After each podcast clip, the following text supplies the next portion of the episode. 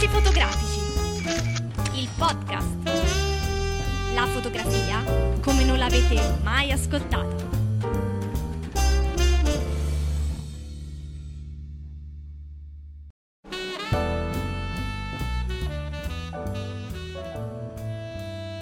Benvenuti in questa nuova puntata del podcast Discorsi Fotografici, un podcast che sarà un po' un ibrido fra il flash e quello normale, in quanto non abbiamo un fotobar di quelli, diciamo così, classici, completi, con tanti ospiti. Oggi con me c'è Cristiano Testa, che saluto. Ciao Cristiano.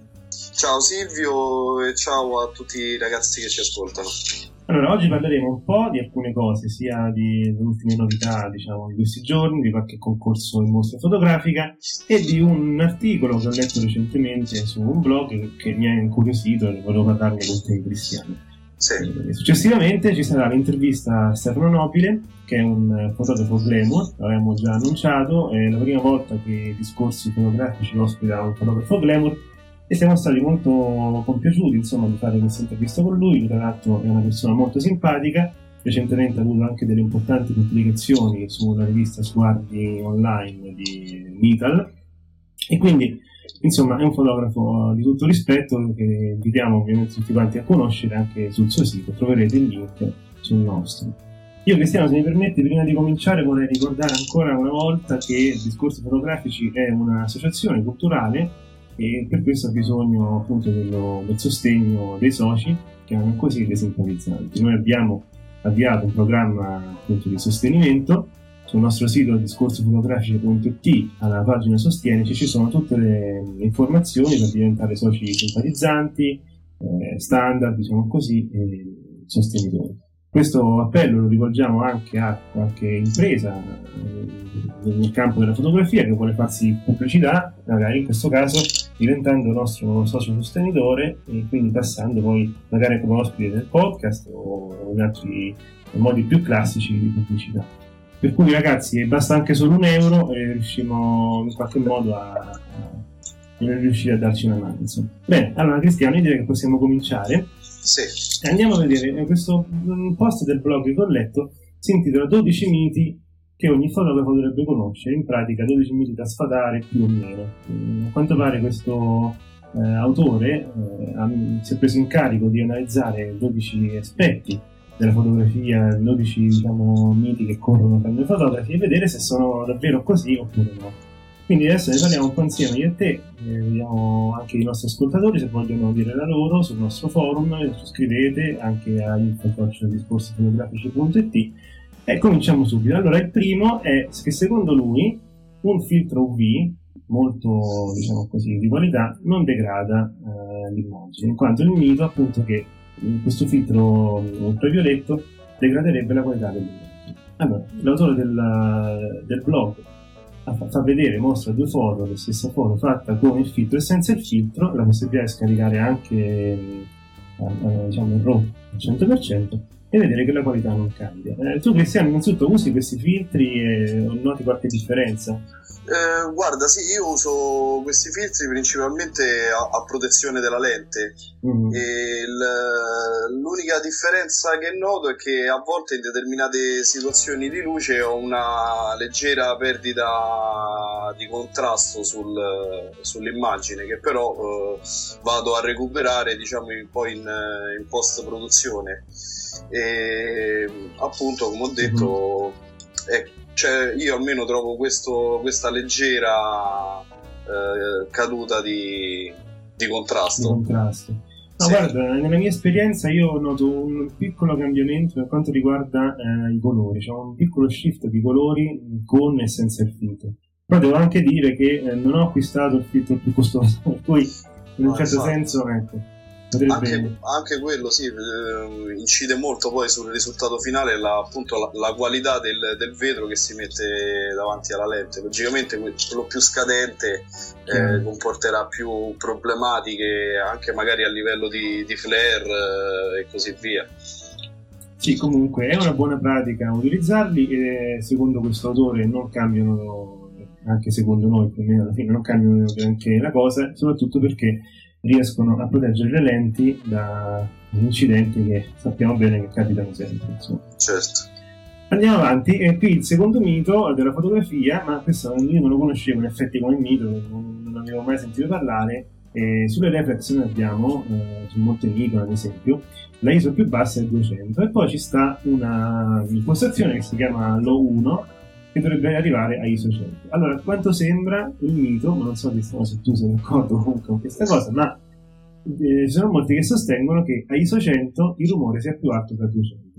Questo viene dal fatto che dicono, dal momento che gli standard settati della casa madre sono più basso ISO a 200, questo Lo1, diciamo così, io parlo per quanto riguarda Nikon, la Canon non so bene come lo... Questo Lo1 è un artificio e quindi introduce il rumore. Secondo punto, quello che fa vedere il nostro autore del blog, questa cosa non è fatta vera perché a ISO 100, comunque Lo1 lo vogliamo chiamare, il rumore è inferiore. Tu, Cristiano, hai fatto mai dei test in questo senso?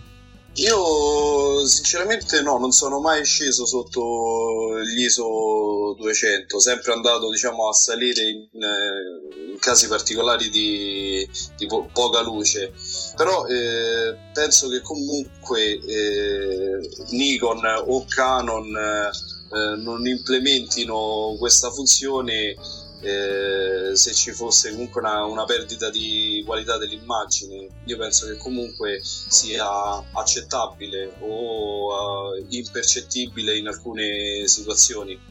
Sì, uno dovrebbe fare una prova diciamo in bassa luce, io non l'ho fatta, però questa cosa mi ha incuriosito perché pensavo, come dice anche il nostro autore qui, che effettivamente ISO 100 il rumore deve essere minore, chiaro, no? Certo, ma anche perché comunque poi questi test vengono fatti in situazioni estreme appunto per esaltare eventualmente il difetto dell'impostazione.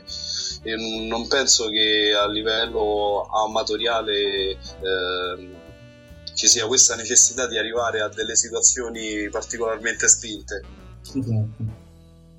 Andiamo avanti, ce n'è uno legato più che altro alla stampa delle fotografie, che però a quanto pare riesce a confondere un po' le persone, perché questo mito dice che appunto aumentando i punti per pollice dell'immagine, i DPI, si aumenta la risoluzione o diminuendolo diminuisce, nel senso che comunque se uno scatta, perché in realtà non è proprio così, insomma, se uno ad esempio converto un'immagine a 72 dpi la vede peggio sul mondo rispetto a una a 300. Questo ovviamente non è vero, sei d'accordo con me, giusto Cristiano? No, infatti è così, è una cosa che appunto entra in gioco quando si stampa la foto. In quel caso tu hai una carta da stampare e per ogni pollice quadrato mi dici quanti punti vuoi. Allora se tu ce ne metti pochi, effettivamente sulla stampa si vede che perde risoluzione. Certo. Ah, quindi possiamo andare avanti tranquillamente. Sì, quindi siamo completamente d'accordo, diciamo. Sì.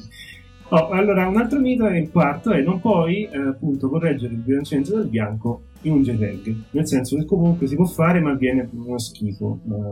L'autore fa vedere due immagini, le stesse, prese scattate in RAW, la stessa immagine scattata in RAW, convertita in JPEG e poi bilanciata in bianco, in RAW e in JPEG separatamente, e non c'è nessuna differenza. Allora Cristiano, tu hai fatto mai bilanciamento del bianco sui JPEG?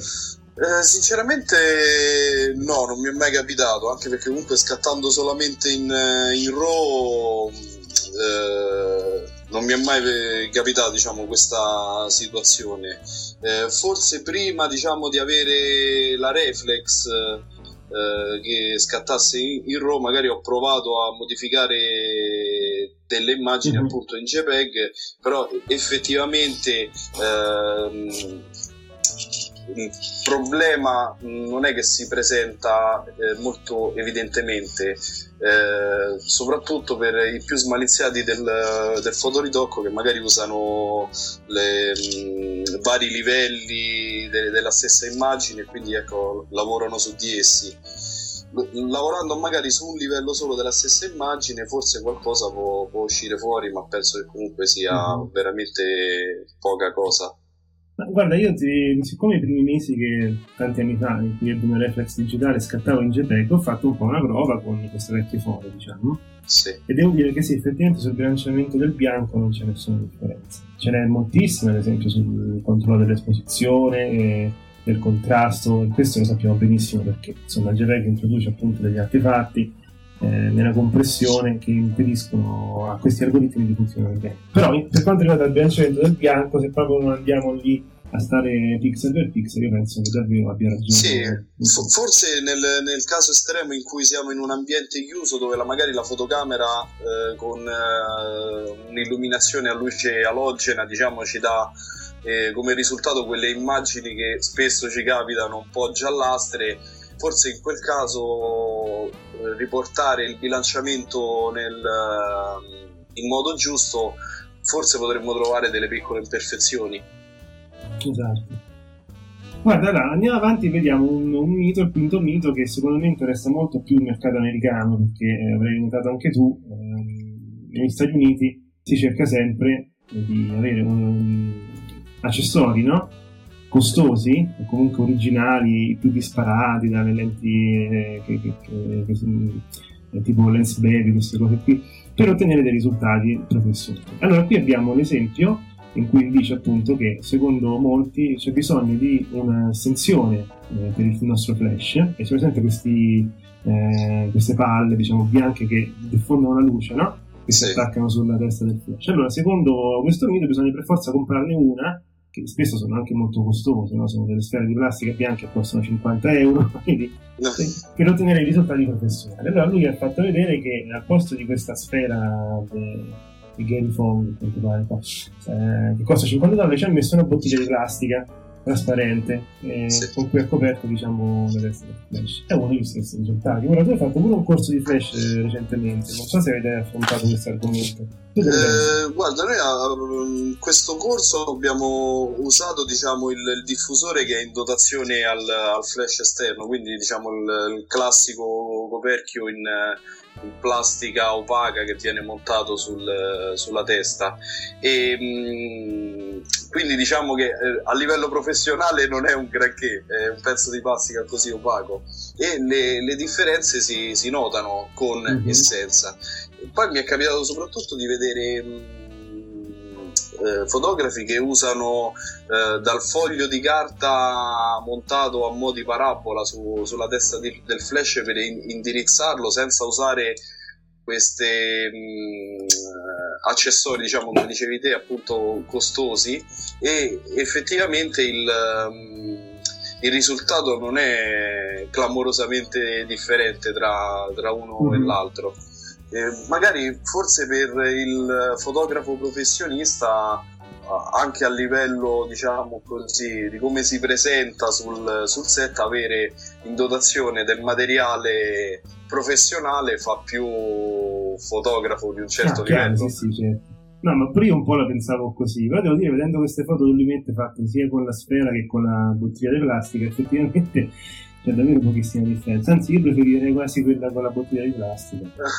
No, ma addirittura io ho notato che ad esempio nella fotografia, nello still life, si usano come pannelli riflettenti ad esempio i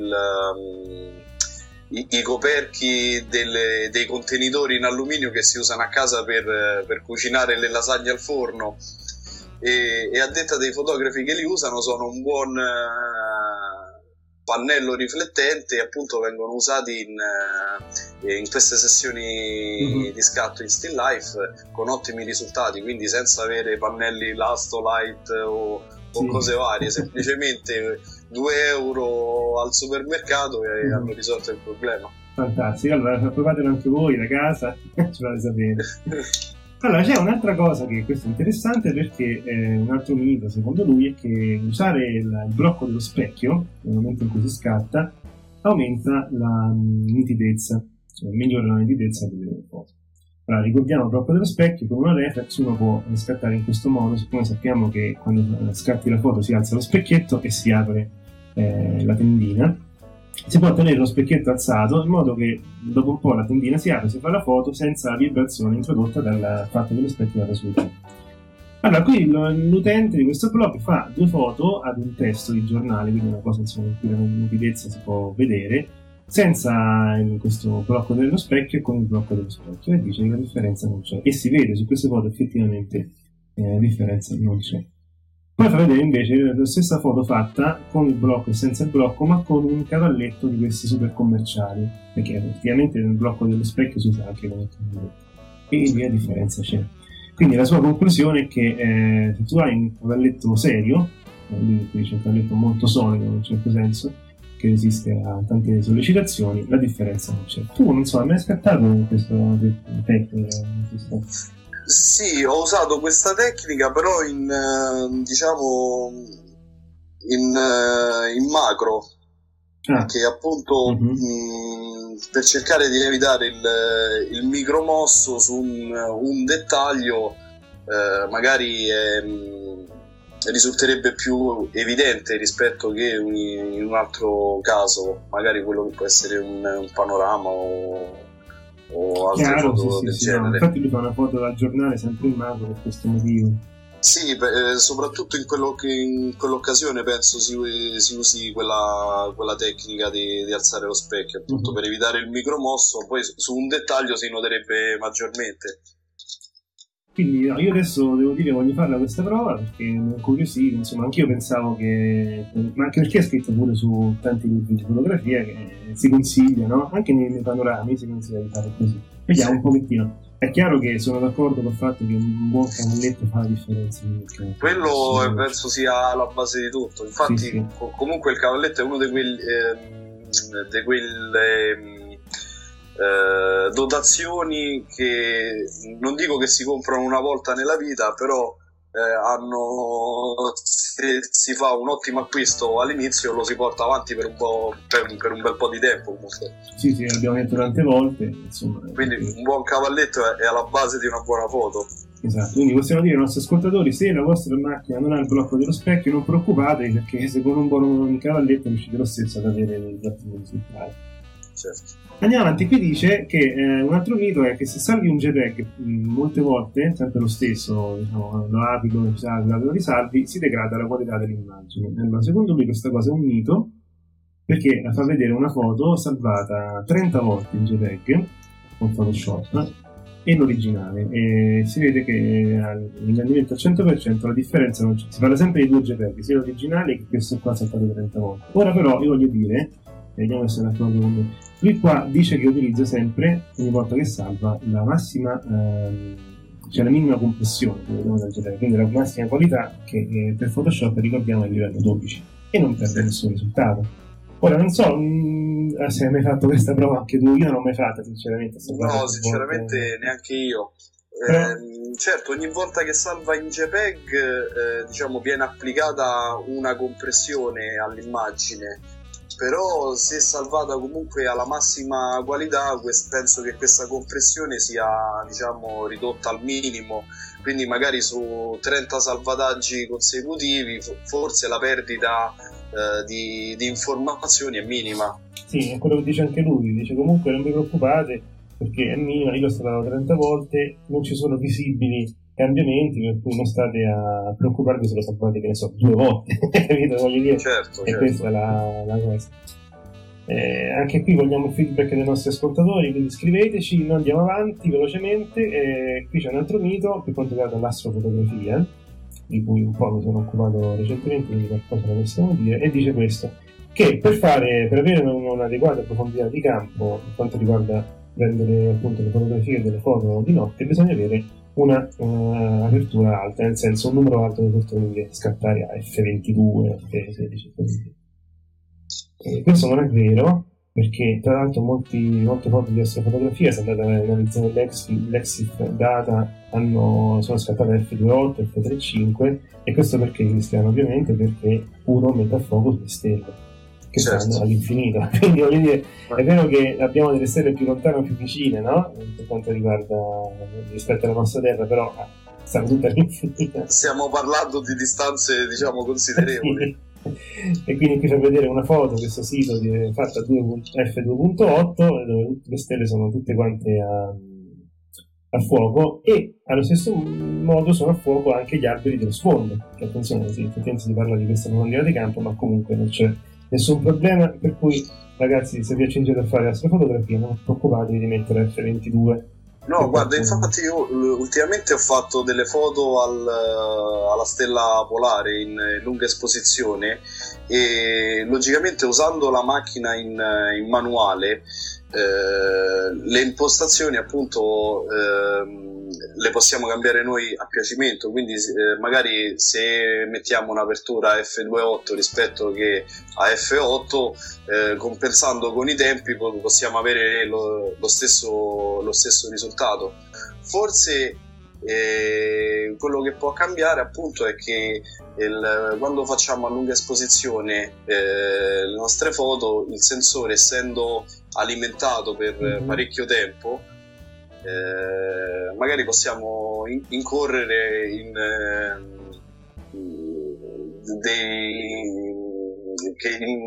nel fatto che il sensore si rovini perché è alimentato appunto, quindi magari si può ridurre i tempi, quindi fare più scatti con tempi più brevi, appunto regolando anche l'apertura del diaframma e non incorrere in queste problematiche, calcolando che io la foto che ho fatto, lo scatto è durato sono più scatti, ma sommati insieme è stato 1 ora e mezza. Mm-hmm. Quindi appunto con le digitali adesso tenere il sensore alimentato per 1 ora e mezza potrebbe essere un gran problema anche a livello di rumore. Infatti la tecnica è quella di fare più foto, no? Sì, poi diffonderle insieme su più livelli. È una cosa molto interessante, spero che ne parleremo presto con qualcuno che lo fa da molti anni. E noi andiamo avanti, qui c'è una cosa un po' così minore, dice che appunto uno dei limiti o verità è che la riduzione la stabilizzazione sull'obiettivo va spenta nel momento in cui si mette la macchina sul cavalletto, insomma per aumentare appunto la nitidezza. Questo autore del blog dice che molto dipende dalla lente e quindi la cosa più importante da fare in questo caso è leggere il manuale della lente, proprio il manuale un po' cartaceo insomma, per vedere se effettivamente la lente ha bisogno o meno di essere spenta per la stabilizzazione quando la usi sul cavalletto. Non so tu Cristiano, io la spengo sempre, non so te. Io sinceramente ho fatto tutte e due le prove e devo dire che con gli obiettivi di ultima generazione, quindi che hanno un sistema di stabilizzazione nuovo, secondo me il problema non c'è, nel senso che sono veramente molto, molto precisi. Forse il problema può capitare con obiettivi un po' più datati che magari hanno i primi sistemi di stabilizzazione e magari potrebbero provocare del micromosso, del rumore sull'immagine. Ok, infatti, comunque sì, ripeto, guardate il vostro manuale come suggerisce l'autore del blog per vedere se effettivamente questa cosa deve essere utilizzata o meno e poi fate le prove anche voi, insomma. Cristiano ci ha detto che effettivamente è più utile voi. Sì. Un'altra cosa che riguarda sempre le foto notturne, questa è interessante perché anch'io pensavo che l'avesse fatta, è quella dice, quando si fa una foto notturna con una cosa superiore a 30 secondi, molti oscurano il mirino della reflex, perché secondo appunto questo mito la luce entra anche dalla parte del mirino e va in un certo senso a depositarsi sul sensore attraverso il sistema di specchi lo stesso. Allora, effettivamente lui dice questa cosa a me non è mai successa, io ho fatto foto anche di 5 ore, ma parlo ovviamente di pellicola in questo caso, però non ho mai avuto questo appunto visibilmente una luce parassita, ecco, mi vengono chiamate così. Dice tra l'altro una cosa simpatica, cioè un po' di persone mi dicono che effettivamente quando lasci il mirino scoperto ti cambia la misura della luce sull'esposimetro, e lui risponde ma chi fa fotografia notturna quando mai va a leggere l'esposimetro? Ovviamente, no Cristiano? Certo, no, infatti è così.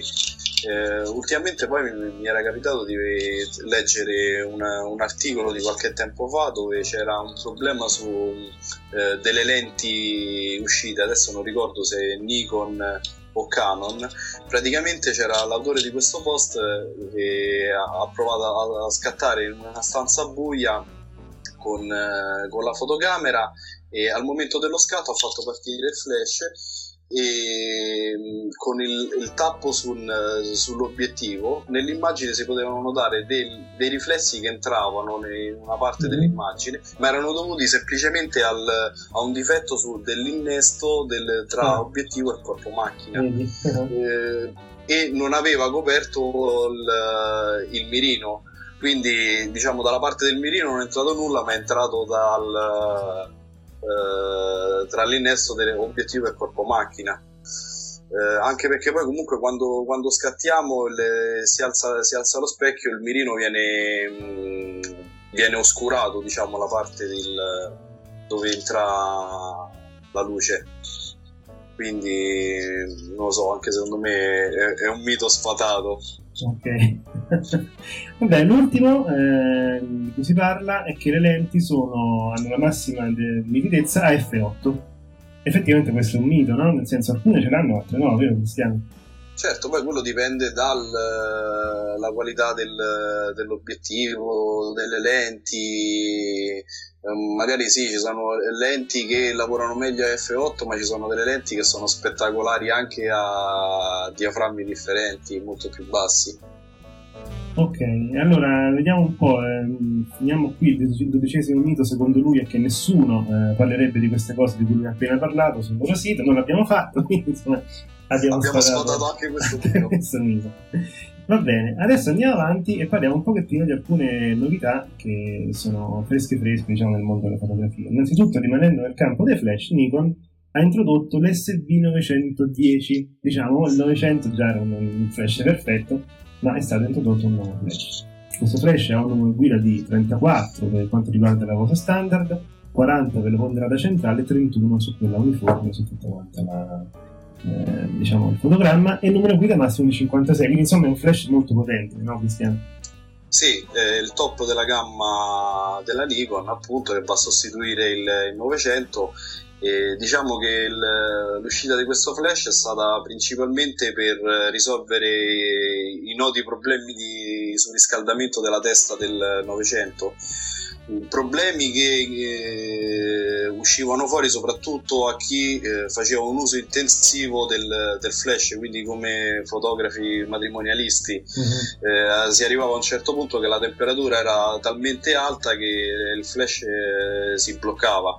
Esatto, e con questo 910 appunto la Nikon è andata a risolvere almeno spero questo problema. Sì. Anche perché ha un sistema di ricarica flessibile, praticamente mano a mano che la testa si scalda, lui impiega più tempo a ricaricarsi alla massima potenza, diciamo, quindi ha una gestione intelligente appunto del problema. Guarda, io vedo che cambiando il flash secondo me arriverà finalmente anche una nuova fotocamera, probabilmente la P-800.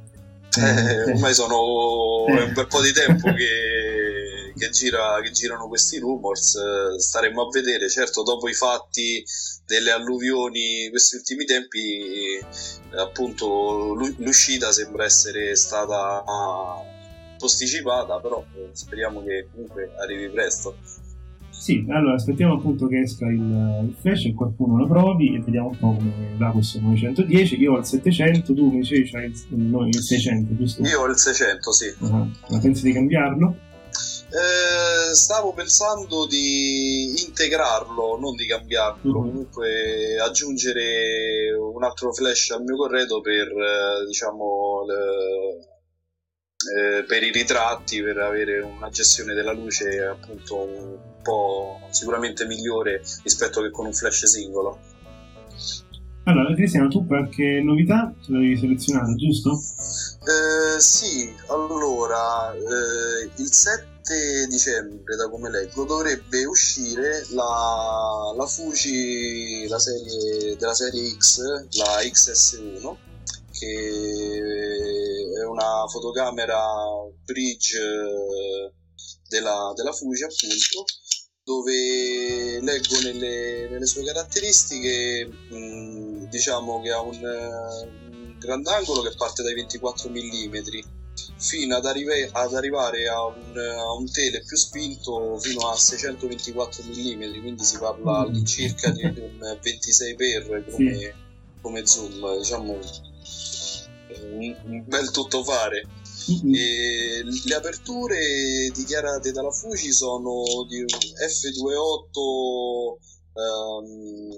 al grandangolo a 24 mm e un f5.6 arrivare al tele, quindi diciamo anche un diciamo accettabile come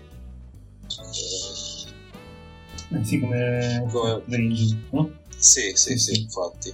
Leggo anche nelle caratteristiche che ha un sensore CMOS da 12 megapixel, ha una raffica da 10 fotogrammi al secondo. Okay. E ormai con le raffiche stanno diventando veramente delle a livello di armi automatiche. Sì. Ha il mirino elettronico da 1,44 megapixel. E logicamente, come la moda di questo momento, fa le riprese in Full HD con l'audio stereo e scatta nel formato RAW. Ha una modalità di panoramica a 360 gradi e ha la messa a fuoco in modalità macro a partire da 1 centimetro. Però effettivamente sembra davvero tutto fare come macchinetta. Accidenti. Sì, anche perché comunque diciamo che non è accessibile ai più, visto che il prezzo si dovrebbe attestare all'incirca, si parla di $1,000. Quindi comunque è una bella macchina con delle belle caratteristiche e un bel prezzo. Allora guarda, Sì. E poi volevo anche segnalare che la Polaroid riuscirà a breve, se non è già uscita, adesso non ho la data sotto mano, con una nuova fotocamera ibrida con la stampante integrata a mo' di vecchia Polaroid, diciamo un salto nel passato.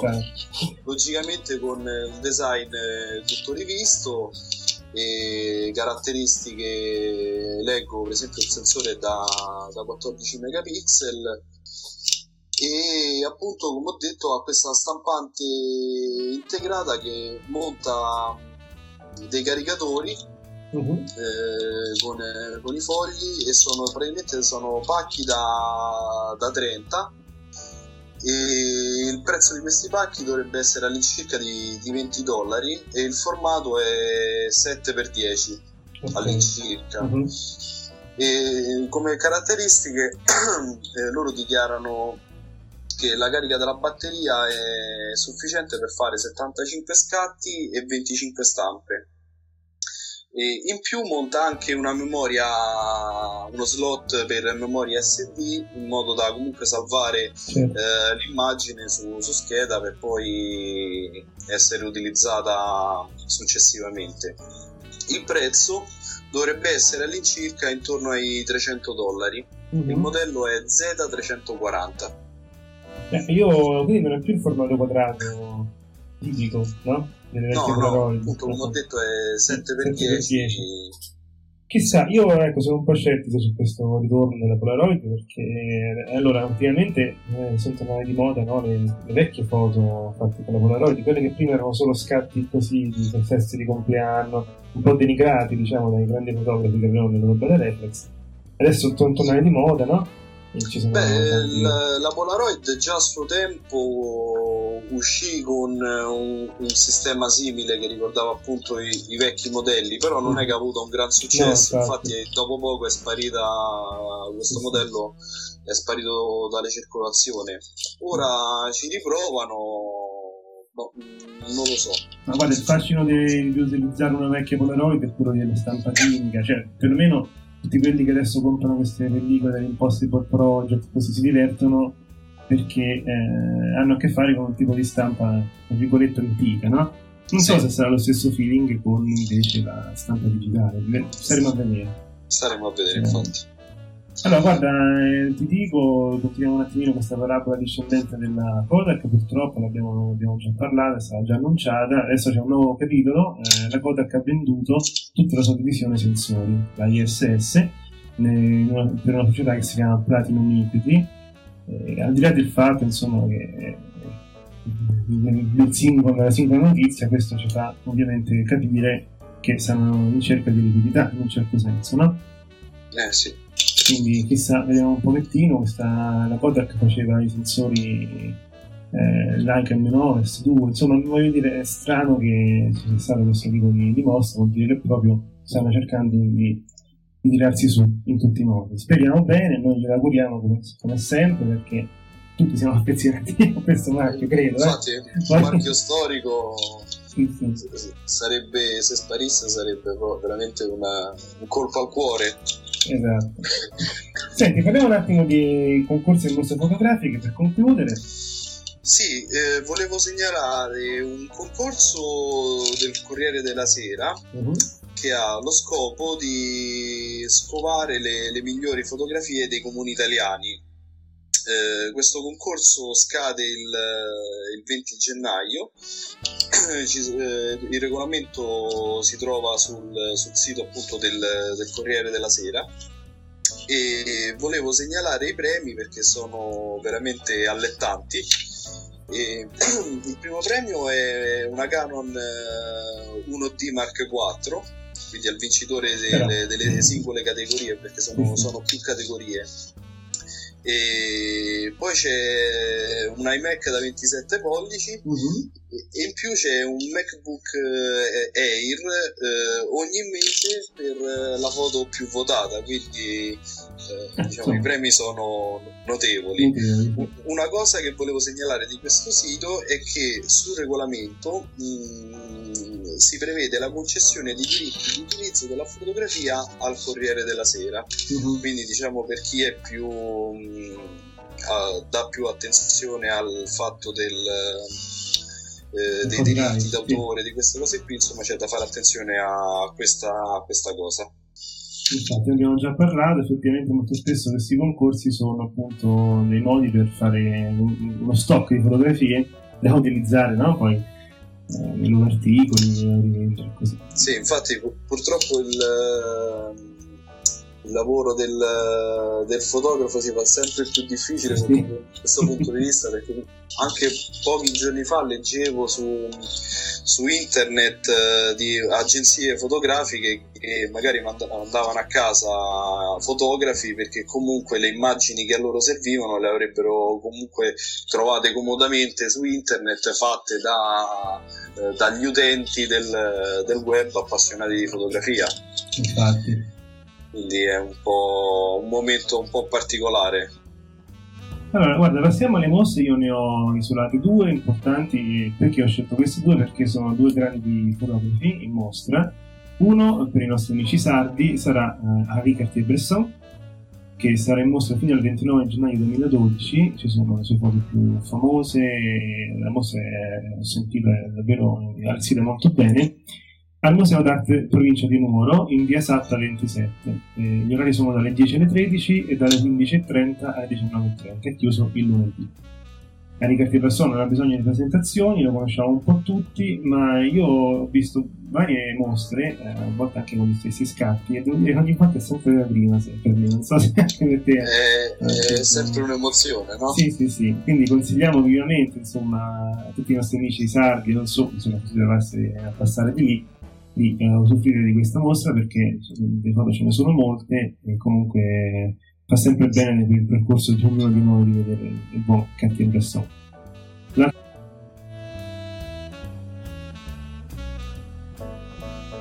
Un'altra mostra che vogliamo segnalare è quella di Steve McCurry a Roma. A Marco Testaccio ci sarà in mostra questo grande fotografo del National Geographic, che noi ricordiamo tutti per la foto famosa alla ragazza afghana con quegli occhi verdi molto penetranti. E questa mostra sarà dal 3 dicembre al 29 aprile, quindi tempo ce n'è tanto, a Magro Testaccio, luogo La Pelanda. Allora Cristiano, speriamo che questa mostra riuscirà a controbilanciare un po' quella del Festival di Fotografia, che a noi è piaciuta poco, non so se tu ci sei andato. No, purtroppo non ho avuto tempo di poterci andare, però ho sentito amici e colleghi che ci sono stati, non sono rimasti tanto entusiasti dell'evento. Neanche io, sinceramente, quindi penso che Steve McCurry invece riuscirà a... Sicuramente sotto questo punto di vista è una garanzia. Sì, sì. Quindi noi forse ci andremo tutti insieme negli discorsi fotografici, magari creiamo un evento su Facebook, vediamo un po', comunque c'è tempo fino ad aprile, quindi... Sì, sarebbe bello organizzare insieme agli utenti che ci ascoltano appunto questa uscita didattica tutti insieme, anche soprattutto per le persone che sono curiose di vedere il viso di Silvio, no? Sì. Allora, la mostra è aperta dal martedì alla domenica dalle 15 alle 23, quindi di mattina non c'è, l'ultimo ingresso è alle 22:15. Sì, io volevo dare l'indirizzo, sì, che è piazza Orazio Giustiniani numero 4. Perfetto. Bene ragazzi, noi vi salutiamo, abbiamo concluso questa prima parte, adesso ci aspetta l'intervista a Stefano Nobile, sarà il vostro gradimento. Io ringrazio Cristiano. Grazie a te Silvio e ci sentiamo presto. Sì, ciao a tutti.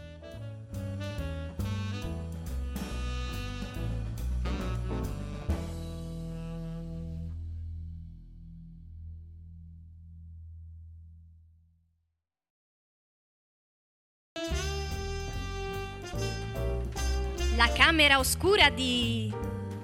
l'intervista.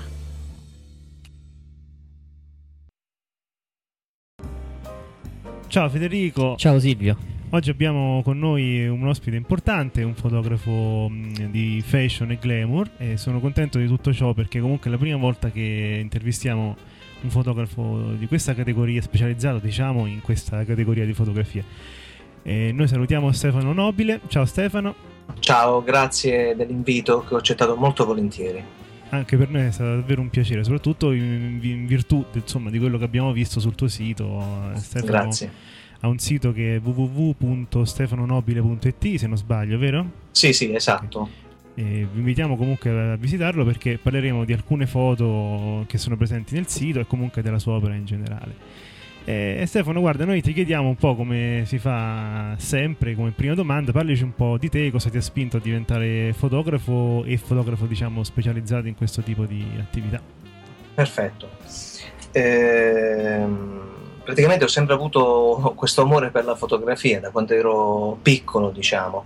Ho acquistato una macchina, la mia prima macchina fotografica era una reflex, una Fujica. E l'ho comprata all'età di 13 anni e da lì mi sono appassionato proprio alla fotografia, ho letto tantissimo, compravo riviste, libri e poi piano piano questa passione, sono sempre stato comunque un fotografo che ha amato più fotografare la gente, le persone e non i paesaggi o nature tra virgolette morte.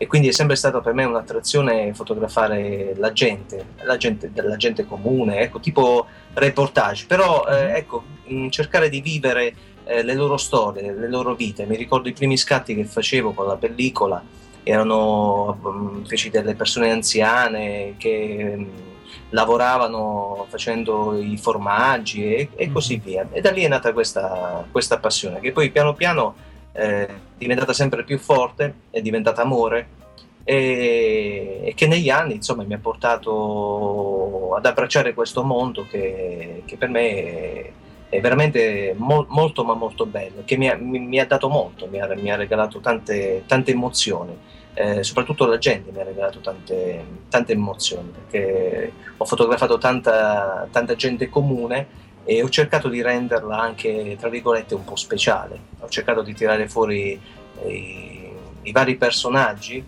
che si c'erano praticamente dentro ognuno di noi e questo è stato un pochino il mio percorso diciamo fotografico. Poi ho avuto una piccola esperienza fotografica di circa 3 anni in Sud America, dove sono andato per lavoro e ho vissuto prevalentemente a Lima, la capitale del Perù, e lì ho aperto uno studio fotografico e ho fotografato tanta gente e ho avuto anche dei riconoscimenti diciamo locali, nel Perù, ho fatto un reportage molto, ma molto bello sulla povertà dei bambini, che ha girato un po' le università del Perù insieme ad un amico, ed è stata un'emozione molto, molto forte. Sì. Magari queste foto non si vedono sul sito, ma perché ho cercato di concentrare il sito sul glamour, sul fashion. Sì, sul tuo portfolio, diciamo, professionale. Sì, esatto, ho tolto questo tipo di fotografie, però ho all'attivo anche dei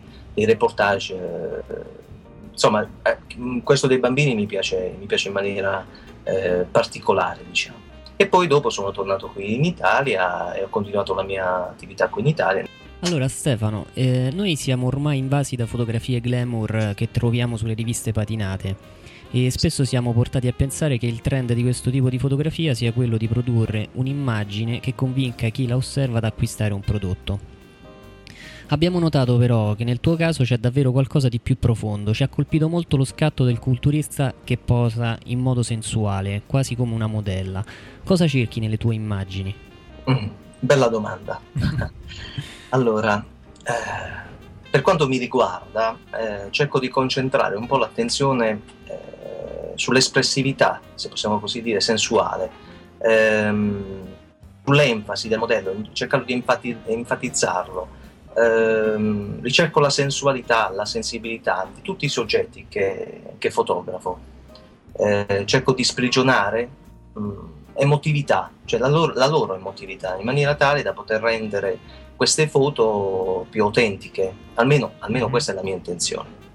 Per esempio, voi adesso mi avete fatto appunto questa domanda in cui avete osservato le mie foto e avete notato qualcosa di più profondo, diciamo, nel caso vi ha colpito la foto del culturista. Questo per me è un vanto, un onore, perché significa che sono riuscito nell'intento di rendere diversa, originale, una foto che altrimenti sarebbe stata una foto normale o una foto già vista. Sì, infatti è piaciuto molto questo fatto di dargli una posa che non era Damasio, diciamo, anche se lui era Mister Perù, infatti, 2007, ecco. No? Quando mi ha contattato, questa persona si chiama Raffaele ed è il giorno dopo che io l'ho fotografato è diventato Mister Perù 2007, Mister Universo, scusate, Mister Culturista 2007 del Perù. E quando mi ha contattato per rinnovare il suo book fotografico, io ho detto: fammi vedere un po' le foto che hai, insomma, quello che ti hanno scattato, che aveva un bel po' di fotografie, e mi mostrò le foto che aveva realizzato e io vidi proprio in queste immagini, cioè a mio modestissimo parere, naturalmente ben realizzate, però erano statiche, cioè mostravano appunto, come avete detto voi, solo i muscoli. Mi sembravano fredde, non trasmettevano per me emozioni, e io gli proposi, prima di effettuare la sessione fotografica, degli scatti un po' diversi che avrebbero esaltato i suoi muscoli, però parlando con Raffaele dissi: vorrei, ecco, comunicare anche la tua storia, vorrei comunicare attraverso le fotografie le tue emozioni, perché non penso che sei solo questo, non penso che sei solo muscoli, vorrei comunicare appunto la tua sensualità, come dire appunto sono un uomo con tanti muscoli, ma non sono solo questo. E così è stato, insomma. Così ho cercato di realizzare questa sessione fotografica. Ho cercato di rendere queste immagini un po' diverse, un po' sensuali, un po' che raccontano appunto una storia. Scusa Stefano, volevo aggiungere una cosa sui modelli e le modelle, perché sul tuo sito in realtà non ci sono solo dei professionisti o delle professioniste, ci sono anche persone che in realtà nella vita fanno tutt'altro, e volevo sapere qual è l'approccio che c'è rispetto a una modella, a un modello non professionista. Cosa cambia, diciamo, un po'. Cioè sono più impacciati, è più complicato riuscire a tirare fuori un'immagine che trasmetta qualcosa, oppure più o meno si equivalgono? Sì, allora fotografare le persone, ecco, tra virgolette, diciamo, queste persone che non sono dei professionisti, comporta un lavoro maggiore, però nello stesso tempo questo lavoro è un bellissimo lavoro, perché molte di queste persone che magari ti contattano e che sono chi consulente, chi fa il chimico, chi avvocato, Come? C'era anche una dentista. Una dentista, sì. Ma c'è anche una segretaria di onoranze funebri che ha posato in una maniera che avrebbe magari risuscitato i morti.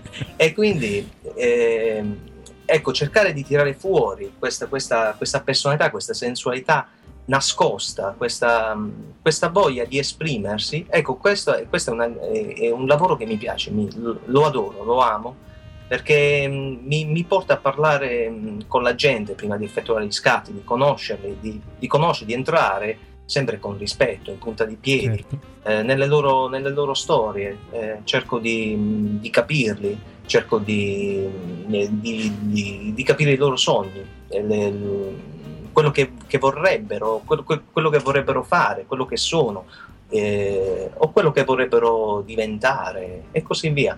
E quindi questo è veramente un bel lavoro. E a volte, a differenza dei fotomodelli professionisti che sono abituati a posare davanti all'obiettivo, e quindi praticamente sono come delle macchine, a volte delle macchine fredde, senza, tra virgolette, emozioni, anche se le fanno poi vedere, ma sono emozioni comunque calcolate.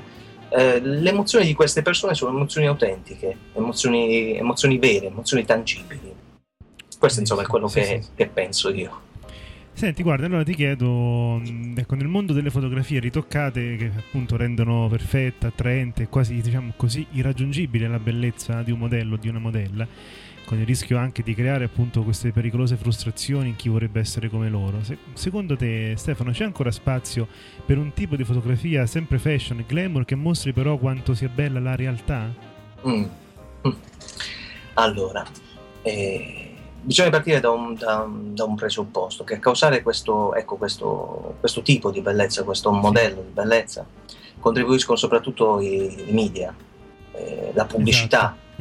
Questi sono modelli ormai estetici di bellezza femminile che vengono proposti ormai per la vendita di qualsiasi tipo di prodotto. È quasi necessario ormai avere una bella donna per vendere un prodotto, soprattutto le donne. Però oggi le cose sono un po' cambiate.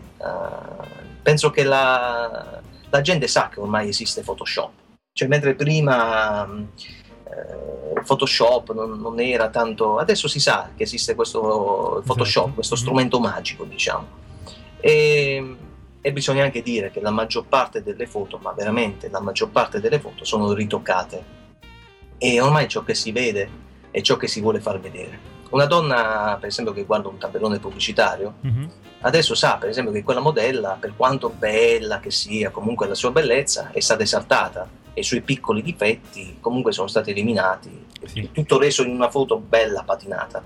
Esiste poi, comunque, bisogna dire anche ritocco e ritocco. Cioè, all'inizio io ricordo che Photoshop, quando si iniziò a utilizzare Photoshop, nella maggior parte dei casi era utilizzato in maniera esagerata, perché c'era questo strumento che rendeva queste foto perfette, quindi le modelle sembravano quasi naturali, visi che sembravano di porcellana. Poi piano piano le cose sono un po' cambiate, quindi si è incominciato a vedere la porosità della pelle. Insomma, Photoshop, si è fatto un uso, insomma, più mirato di Photoshop.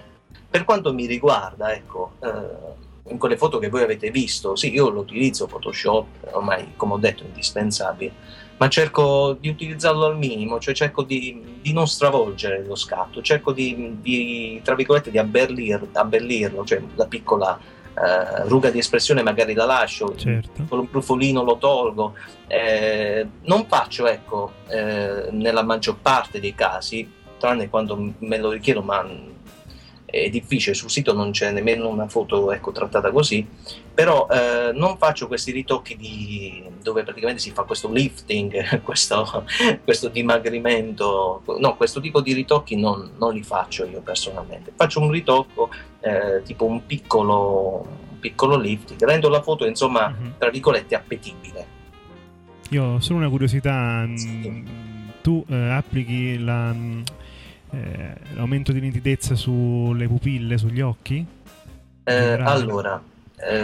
Normalmente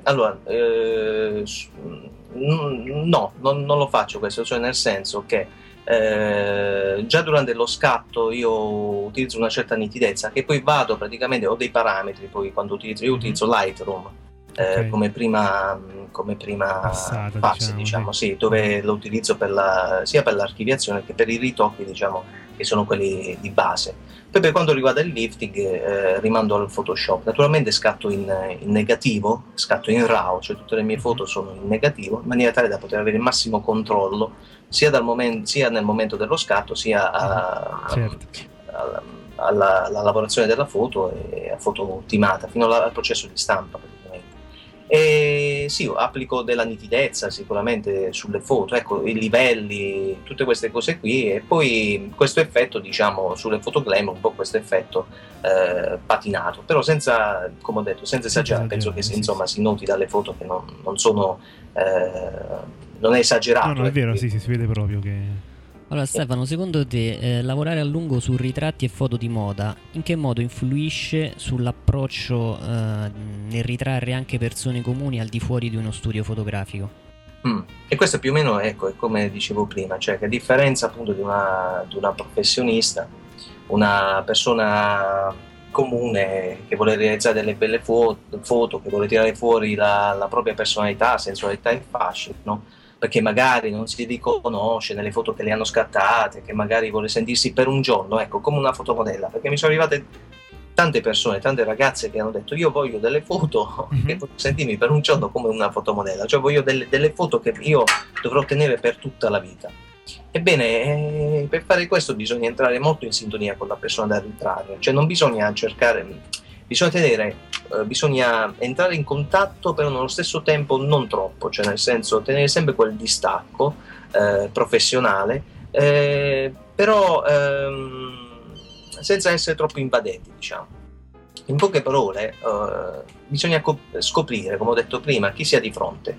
Di conseguenza il soggetto comincia piano piano a sciogliersi, a essere naturale, a muoversi con naturalezza. Per esempio, io non sono un fotografo che, quando fotografa soprattutto le persone, diciamo, tra virgolette comune, dice: ti devi mettere così, devi assumere questa posa. Io le osservo, perché io potrei dire anche: mettiti in questa posa, però magari quella non è una sua posa naturale, non l'ha mai fatta e sarebbe innaturale quella foto, e quindi io le osservo, vedo come si muovono e poi di conseguenza io le aiuto ad assumere, ecco, delle pose fotografiche.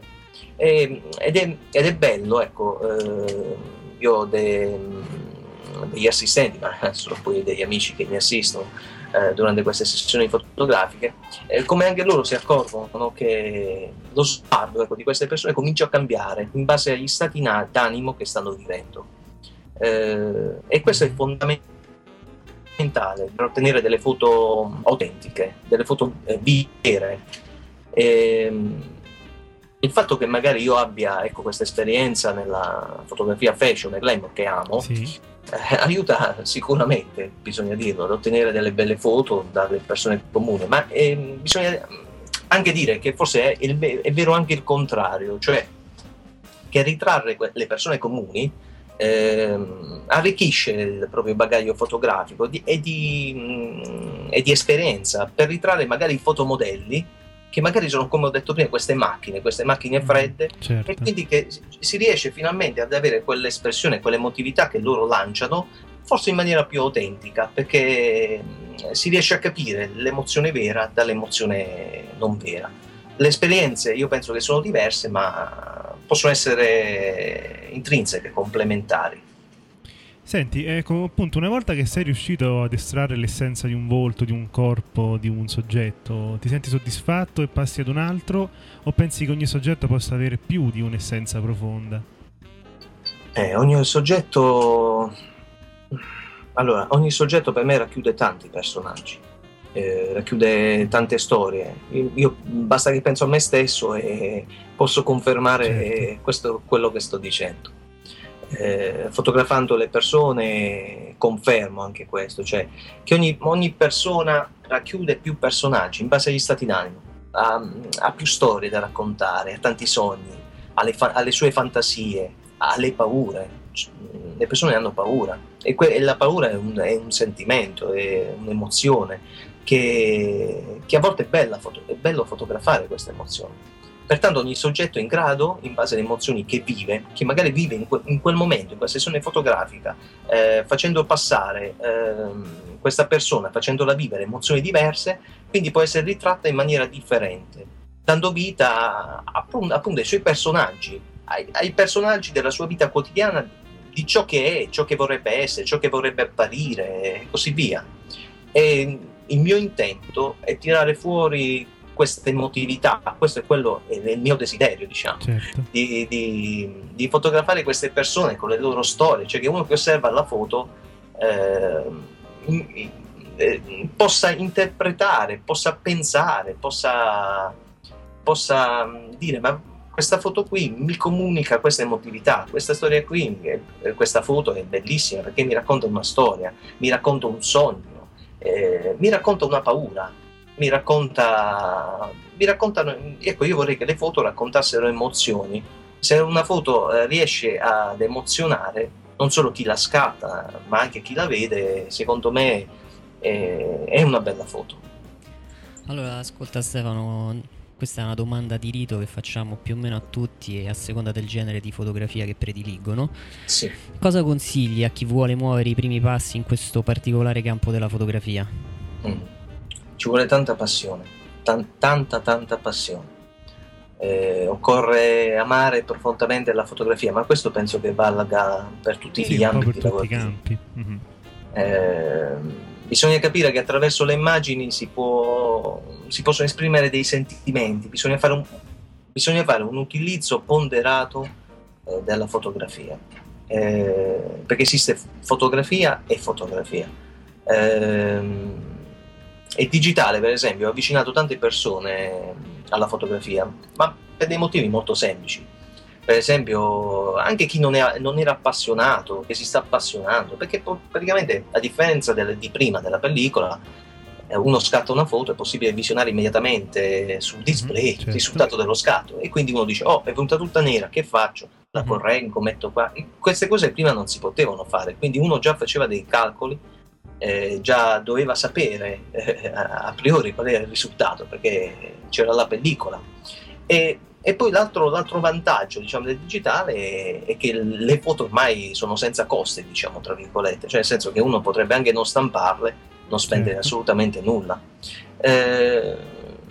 Però il digitale, ecco, io lo dico perché, ecco, ormai siamo nell'era del digitale, ha permesso anche una migliore e rapida gestione del flusso fotografico, dello scatto. Io sono una persona che col digitale si trova benissimo, veramente bene. Se uno vuole muovere i primi passi nella fotografia, deve innanzitutto sapere quello che sta facendo, deve avere passione, impegno. E scattando, adesso si ha pure questa fortuna, appunto, col digitale, di poter scattare, e soprattutto osservare.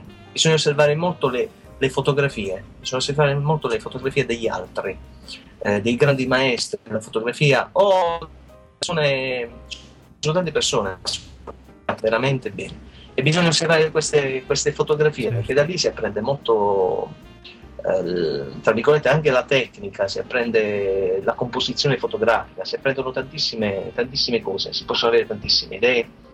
Bisogna osservare molto la luce, bisogna farsela amica la luce. E poi diventa buona questa luce per poter rendere ogni immagine viva e poter praticamente testimoniare attraverso le proprie fotografie delle emozioni, come dicevo prima. Quindi allora ti facciamo un'altra domanda di rito, ed è questa: su quale progetto futuro stai lavorando al momento? Attualmente sempre book fotografici, sto realizzando dei book fotografici, lunedì ne ho un altro da realizzare. E poi dovrei realizzare delle brochure per un gruppo musicale, comunque sempre in ambito, diciamo, ritrattistico, fashion, glamour.